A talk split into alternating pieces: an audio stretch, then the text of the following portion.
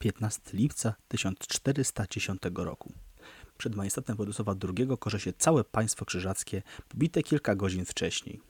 U jego boku stoi Witold, kuzyn króla i zarazem drugi ojciec tej wspaniałej Wiktorii. Kto by pomyślał, że niespełna 30 lat wcześniej pogańskie zastępy Litwinów pod wodzą Kiejstuta pustoszyły wschodnie połacie korony. Nieznane zrządzenie losu tak pokierowały biegiem historii, że wytyczyły nowe szlaki w tworzeniu suwerenności dwóch bardzo odmiennych państw. Czy to możliwe, że było przymierze między nimi? Jakie były przyczyny nowo obranego kierunku? Jak bardzo miał się odmienić byt Polski i Wielkiego Księstwa, teraz zespolonych w jeden państwowy organizm? Drogi słuchaczu, zatrzymaj się i usłysz historię. Sezon trzeci. Podcast współtworzony z portalem historykon.pl. Poczet królów Polski oczami ich redaktorów. Prowadzi Bartłomiej Gawryszewski. Zapraszam. Rok 1316. Po latach zamętu niewielkie państwo wschodniosłowiańskie zaczyna przełączać okoliczne ziemie ruskie. Obejmuje rządy książę Giedymi, syn Pukewera, założyciela nowej dynastii, prekursor ekspansywnej polityki Litwy. Rządzi długo, aż 25 lat. Po jego śmierci po każdy obszar kraju zostaje podzielony między synów. Jan Wuta, Ongier i Kiejstur. Obejmują ster głównie na zachodzie. Pozostała czwórka, nie zapisana szczególnie w historii, włada czystą Rusią. Pomimo różnych waśni, Litwy nie spotkało to, co Polski dwa stulecia wcześniej po statucie Krzywoustego. Względnie zachowała jedność. Początek XIV wieku zastał Polskę podzieloną, wyniszczoną przez wojny domowe, oglądającą na scenie politycznej grę przemyślidów z Czech o tron krakowski.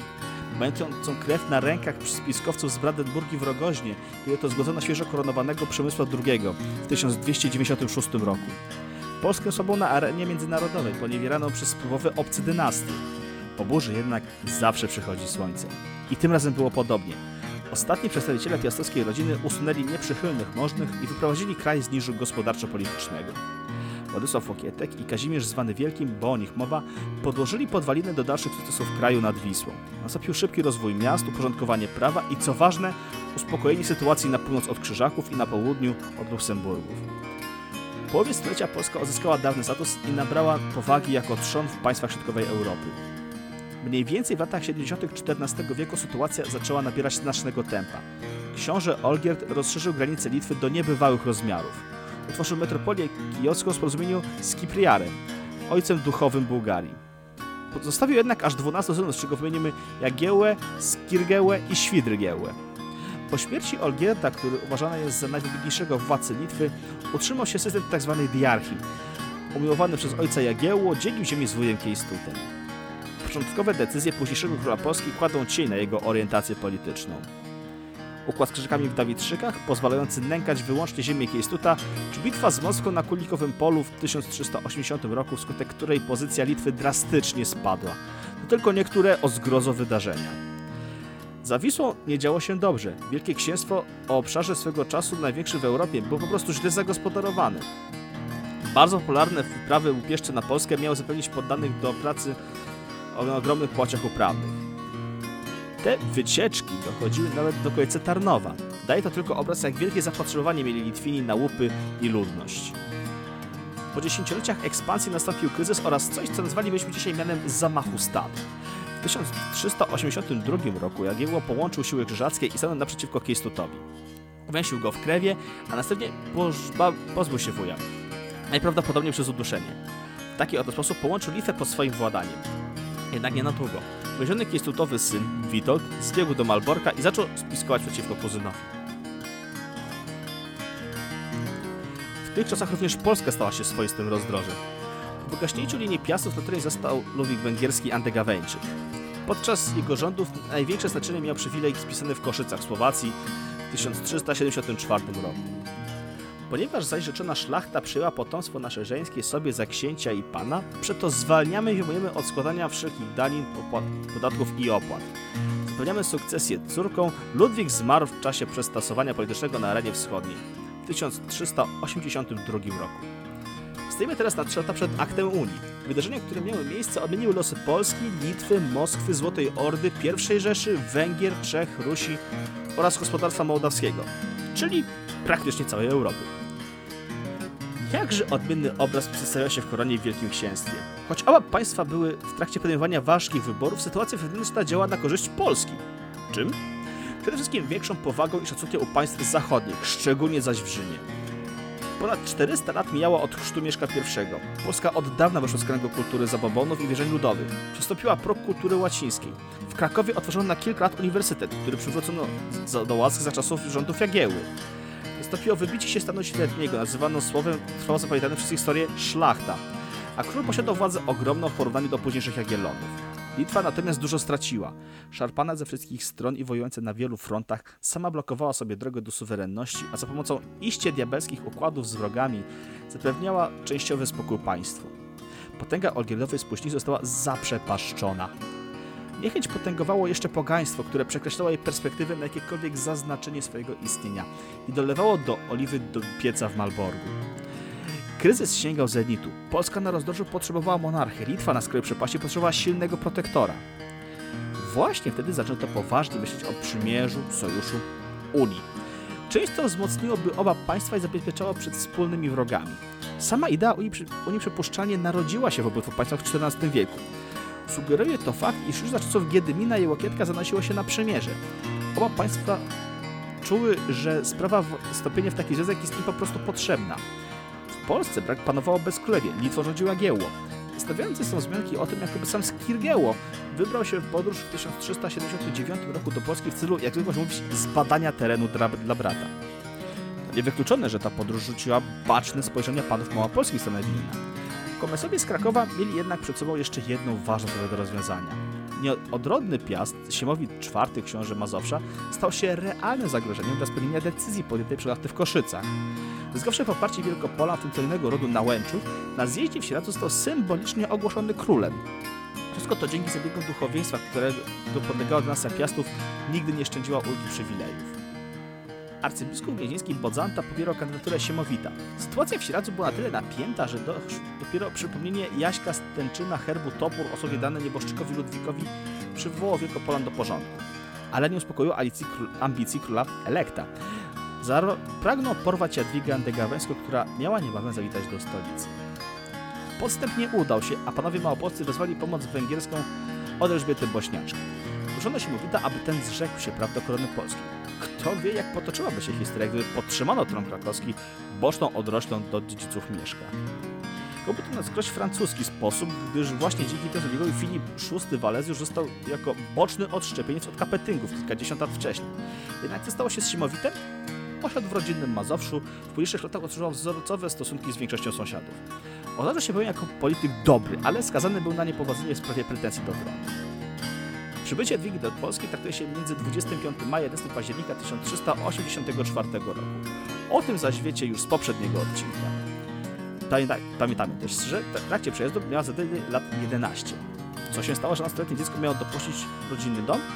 Jadwiga urodziła się w roku nadania przywileju Koszyckiego jako trzecia i razem najmłodsza córka króla Ludwika. Jej najstarsza siostra Maria została zręczona z Zygmuntem Luksemburskim, margrabią Brandenburgii. Jadwice przeznaczono o 5 lat starszego Wilhelma Habsburga. Zgodnie z panującym prawem dziewczynka w wieku 12 lat miała go poślubić. Marzenia austriackiego rodu przekreślili jednak polscy posłowie z Małopolski.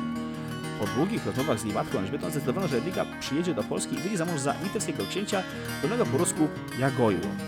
Jak widać, już wtedy podejmowano stosowne kroki w celu zawarcia Unii personalnej. Jedynie wspólny władca łączył tak zespolone państwa. Ze sąsiadami wschodnimi. Bądź co bądź, wiele dobrego dla Unii przyniosła śmierć ojca naszych bohaterki. Antygowęcia powinien zdecydowanie skłaniał się do polityki przyjaźni z zakonem. Kiedy nastąpił zgon, przed Litwą otworzyła się zupełnie nowa perspektywa. Zamysły, które kiełkowały jeszcze za czasów Łokietka i Olgierda, stawały się coraz bardziej prawdopodobne do zrealizowania. Trzeba było jednak działać zdecydowanie. I tutaj pałeczka pierwszeństwa należy się na pewno wielkiemu kniaziowi litewskiemu. Od czasów zamachu stanu śmierci Kiejstuta pozycja przyszłego króla wzrosła niepomiernie. Witold, który jeszcze niedawno pragnął zdobyć, pozbyć się konkurenta, a teraz, dokładnie od wiosny 1384 roku, zaczął z nim pertraktować. Niedawni wrogowie połączyli siły, aby wyciągnąć państwo zbudowane ojcowską potęgą z politycznego dołka. Poselstwa szły do Wilna, do stolicy korony. W tym okresie sprawy przybrały na powadze, gdyż jak wiemy Jadwiga zmierzała z Budy, stolicy Węgier, do Krakowa. Po pokonaniu opozycji Siemowita nikt nie wskazywał na to, że coś się na tej stanie przeszkodzi. Sam Jagiełło nie brał tylko pod uwagę węgierskiej królewny. Kierowany też osobistymi przeczuciami bądź namawiany przez możnych litewskich, wysyłał swaty do Dymitra Dońskiego, władcy Moskwy. Tak, tego samego, który 4 lata wcześniej zwyciężył na kulikowskich polach i skompromitował Litwę. Poselstwo przyjęto. Na Kremlu jednak dawano o wiele mniejsze perspektywy kniaziowi Jagielle. Oferowano tylko i wyłącznie rękę córki. O koronie nie mogło być mowy. Sama koncepcja stawiała go jednak w dobrym świetle. Świadczy o przezorności i wyczuciu politycznym, które w późniejszych latach dało jeszcze raz o sobie znać. Na nieszczęście tylko dla Litwy, dla Polski niekoniecznie. Nie martwmy się jednak na zapas. Niekorzystne warunki w Moskwie wyciągnęły Jagiełłę jeszcze bliżej do korony. 18 stycznia do Krakowa przyjechało oficjalne poselstwo litewskie z prośbą o rękę Jadwigi pod przewodnictwem Skirgielu. Było ono tylko formalnością, gdyż wszystkie warunki uzgodniono wcześniej. Odjeżdżający pozowie dostali zapewnienie, że małżeństwo do skutku dojdzie. Z rządzeniem losu w tym samym czasie, kiedy Jagiełło wystawiał dokumenty podsumowujące zawartą umowę, do Polski zwitał nie kto inny, jak książę Wilhelm Habsburg. Królową autowersję wydysłował Opolczyka i ukrył się w klasztorze Franciszkanów w Krakowie. Nie wykluczone, że pojawił się u królowej w odwiedziny. Musiał jednak szybko opuścić Jadwigę. Jak pisze Stanisław Smolka, Wigilię, Wigilię świętego Bartłomieja po dopełnieniu małżeńskich ślubów królowej pani na zlecenie i prośbę tejże królowej upuszczeni zostali wszyscy skazańcy, którzy podówczas zamknięci byli w miejskich więzieniach. Nietuzinkowe odwiedziny mogły smogo podmatwać w sprawie ślubu Zagiełą. Jednak raz jeszcze panowie małopolscy przewodnictwem Dobisława Skórowęzek zareagowali energicznie. Niepozorna księżniczka węgierska po ucieczce niedoszłego kochanka zaczęła w końcu legendy rąbać bramę toporem, ale powstrzymana przez Dmitrija Zgoraja Herbukorczak, podskarbiego koronnego, przezwyciężyła lęki i wątpliwości co do jej przyszłego męża. I powinniśmy się dziwić tej młodziutkiej Jadwidze. Żelteski był od niej trzy razy starszy. W dodatku w Krakowie chodził pogłoski, jakoby to był jeszcze na wpół barbarzyńca o dzikich obyczajach i niezazmieniony z zachodnią cywilizacją. Nadworny kronikarz Kazimierza Gielonczyka Jan Długosz, wyraźnie nie przepadający za Władysławem II, mawiał go o rożne iście diabelskie zabobony. Stąd też czarna opinia tej części krakowskiego społeczeństwa. Kiedy Jagiełło wyruszał w drogę do stolicy, Jagiełło wysłał rycerza Zawiszę z Oleśnicy, aby ten dokładnie przypatrzył się urodzie i obyczajom przyszłego męża. Nie zdziwi czytelni go zapewne fakt, że przyszły władca przyjął wysłannika z życzliwej z honorami. Gwoli ścisłości, obaj panowie spędzili dużą część czasu w łaźni. Unia personalna została zawarta w Krewie 14 sierpnia 1385 roku. Tam spisano zobowiązania litewskie. Tak piszą podręczniki od historii. I Okej, okay, to jest prawda. Nikt tak nie wspomina już o tym, że jeszcze 11 stycznia 1386 roku w Wołkowysku posłowie z korony podpisali akt poświadczający, że Jagiełło obrany został królem i panem, a jego mężową stanie Jadwiga, córka króla Antykaweńskiego. Mało tego, 2 lutego tego samego roku zjazd w Lublinie dokonał rzeczywistego aktu Unii między Polską a Litwą. Zwykło się mówić o Unii w Krewie, ale nie o pierwszej Unii lubelskiej.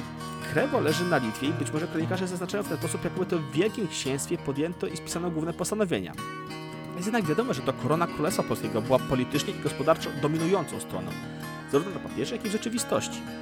Warunki podpisanego aktu były następujące. Strona polska miała zawierać Jagielle ślub z Andegawenką oraz koroną.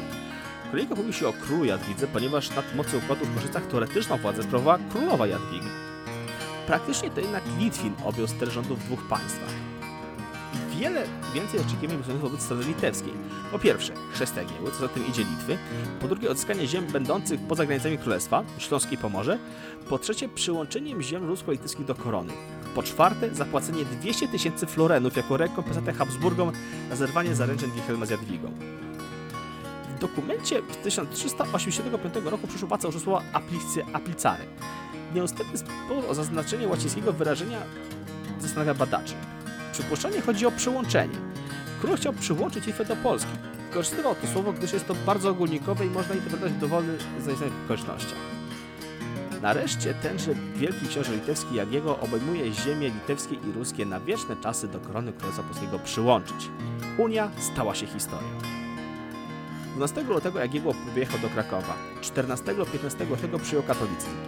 18 lutego wziął ślub z Jadwigą. 4 marca odbyła się koronacja. Należy koniecznie wspomnieć o roli ojca chrzestnego. Było decyzją dobrą, powiedziałbym wyśmienitą, poproszenie Konrada Züllerna von Rottensteina, wielkiego mistrza zakonu. Aktem Grubejsa byłoby odmowa przełożonego krzyżaków. Niemiec nie mógł przeboleć, że oto odbierało się główną ofiarę, Wielkie Księstwo Litewskie. Większość możnych postanowiła więc wybrać Władysława Opolczyka, nieprzychylnego reformom kraju, który swego czasu rządził Ruszą Czerwoną. Stronnik von Rottensteina nie odmówił. Postanowiono wrogów Unii przed faktem dokonanym. Należałoby teraz zadać pytanie odnośnie korzyści płynących dla obu państw. Pamiętajmy, że rozpatrujemy to wszystko w perspektywy czasu, po wyciągnięciu wniosków z dobrych i złych decyzji, co ważniejsze, po głębokiej i spokojnej analizie przebiegu historycznego wszystkich ważnych wydarzeń. Jesteśmy bez dwóch zdań na najlepszej pozycji, iż potomstwo Wacława Jagieły, czy też nawet królowie elekcyjni. Widzimy to już wszystko, co się stało. Dostrzegamy zalety i korygujemy błędy. Wreszcie kronikarze takiej wygody nie mieli. Kto odniósł największe korzyści podpisania Unii? Litwa. Biorąc pod uwagę całokształt dziejów, to właśnie Litwa była w większej sytuacji zagrożenia przed Unią. Wątpliwości budziła przyszłość państwa. W porozumieniach w Krewie i Lublinie państwo litewskie otrzymało silnego wspólnika. Bardzo silnego. Niektórzy nie zdają sobie sprawy, jak wielki szacunek budziła Polska naszych przodków w Europie. Korona była dobrze zagospodarowana, nawet chwilowe bezkulewie przekreśliło dziedzictwa ostatnich piastów. Duch Kazimierza Wielkiego pozostał jeszcze przez dłuższy czas. Litwa była krajem zacofanym. Terytorialnie przewyższała większość państw na kontynencie, ale same niedostępne połacie lasów nie są źródłem rozwoju państwa. Większość znawców historii przyznaje jednomyślnie, że granice Litwy były nieproporcjonalne do jej rzeczywistych możliwości. Ekspansja, która nastąpiła za Giedymina, a później za Olgierda, osiągnęła niebotyczne rozmiary. Litwa na Królikowym Polu przykasła zapał bojarów litewskich i ostudziła imperialne zapędy władców. Zrozumieli oni, że Litwa posiada wrogów od każdej strony. Zabójczo oręż zaciskała się mocno, aczkolwiek bardzo powoli. Czas ten wystarczy na podjęcie decyzji w połączeniu z sił z jeszcze niedawnymi wrogami, Koroną i Moskwą. Z którego koniec końców nie doszło do porozumienia, choć niektórzy książęta litewscy schronili się swego czasu na Kremlu, m.in. Andrzej Garbaty, brat Jagieły, z pierwszej żony Olgierda. Wybrano Polskę. Kraj stabilny, oparty na silnym prawie, z rozwiniętą infrastrukturą i dziedzictwem kulturowym, idealnie się do tego nadawał. Nazwałbym to oknem na zachód na Litwy. Przeniknięcie obyczajów i częściowe spolszczenie się mieszkańców Wielkiego Księstwa to właśnie efekt Unii. Rozwój, zabezpieczenie, przyjęcie chrztu, ucywilizowanie, wzajemna pomoc od silniejszego wspólnika to wszystko zyskała Litwa. Na dodatek, całym tym nowo powstałym tworem rządził litewski książę. Niesłusznie pobratymcy króla uważali go za zdrajcę. Przecież po wojnie z lat 1409-1411 to właśnie Litwa odzyskała Rzymurz to tam swój początek biorą słynne rody magnackie, które za niespełna 300 lat trząść będą całą Rzeczypospolitą. Chodkiewiczowie, Radziwiłłowie czy też Zapiechowie. Litwa z rozległej krainy pogańskich plemion urosła ze sprawą Unii państwa, do państwa nie mającego w przyszłych stuleciach równych sobie. Jaką cenę zapłaciła za to korona? Nie skłamię, jeśli powiem, że najwyższą. Unia jak nigdy wcześniej czy później została znakomicie stworzyła znakomite warunki do rozprawiania się z zakonem krzyżackim, do zdobycia osławionego Marienburga, tudzież Malborka, kto by jednak przypuszczał, że kilka fatalnych decyzji osłabi Polskę na rzecz Litwy, spowoduje wzrost potęgi Prus i zmusi koronę do włączenia się nie tylko na frontach rodzimych, ale również tych litewskich. Chodząca w potęgę Moskwa upuszczała co chwila krwi do Smoleńska, albo Inflantom. Gdyby nie sojusz z Litwą, Polska nie stanęłaby orężnie przeciwko Rosji. Nie byłaby tak wyczerpana, jak mało to miejsce podczas odkrytego zostawą roku 1648. Istnieje też sporo pozytywów. Ogromne przestrzenie na wschodzie pozwoliły rozwinąć gospodarkę rolną. Podole i ukraińskie stepy stały się wielkim spichlerzem, którego korzystała cała Europa. Chociaż uzyskano dostęp do artykułu 1466 roku handel kwitł. A więc to Unia z Litwą i połączenie wspólnej polityki zagranicznej zdało się zalążkiem Złotego Wieku. Akt krewski to bezpośrednia przyczyna późniejszej potęgi tych obu krajów. Bez Unii nie powstałoby państwo, które w szczytowym okresie w 1611 roku sięgało przeszło miliona kilometrów kwadratowych. Tych wszystkich rzeczy nie mogli przewidzieć możliwi małopolscy i Władysław Jagiełło. Stawanie się teraz w roli sędziów i rozważanie różnych scenariuszy jest dobrym wyborem. Wydarzenie z XIV wieku na zawsze odmieniło losy obu państw. Plan ten czekał na wykonanie od dłuższego czasu. Był potrzebny utekającej Litwie, jak i koronie pozbawionej władzy. Nie wszystkie przyrzeczenia dane w krewie spełnił Jagiełło. Pomimo tego jednak powinniśmy szanować go, że w tych trudnych czasach wziął na siebie barkę odpowiedzialność za dwóch narodów. Daje, abyś dał. Tak brzmi zasada, której reprezentanci wytworzyli niepowtarzalne w żadnym kraju połączenie państw różnych etnicznie, kulturowo, gospodarczo, też politycznie. Upływający czas pokazał, jak wielki potencjał drzemie uśpiony w tych państwach, jak wiele przed nimi wyzwań i momentów, których wspólnie zmienią bieg historii. Wysłuchaliśmy artykułu Leonarda Gołębie pod tytułem Unia w krewie 1385 roku. Skoro zakończył się artykuł, to i nasze spotkanie dobiega końca. Do usłyszenia za tydzień. Pamiętajcie, historię tworzymy my wszyscy.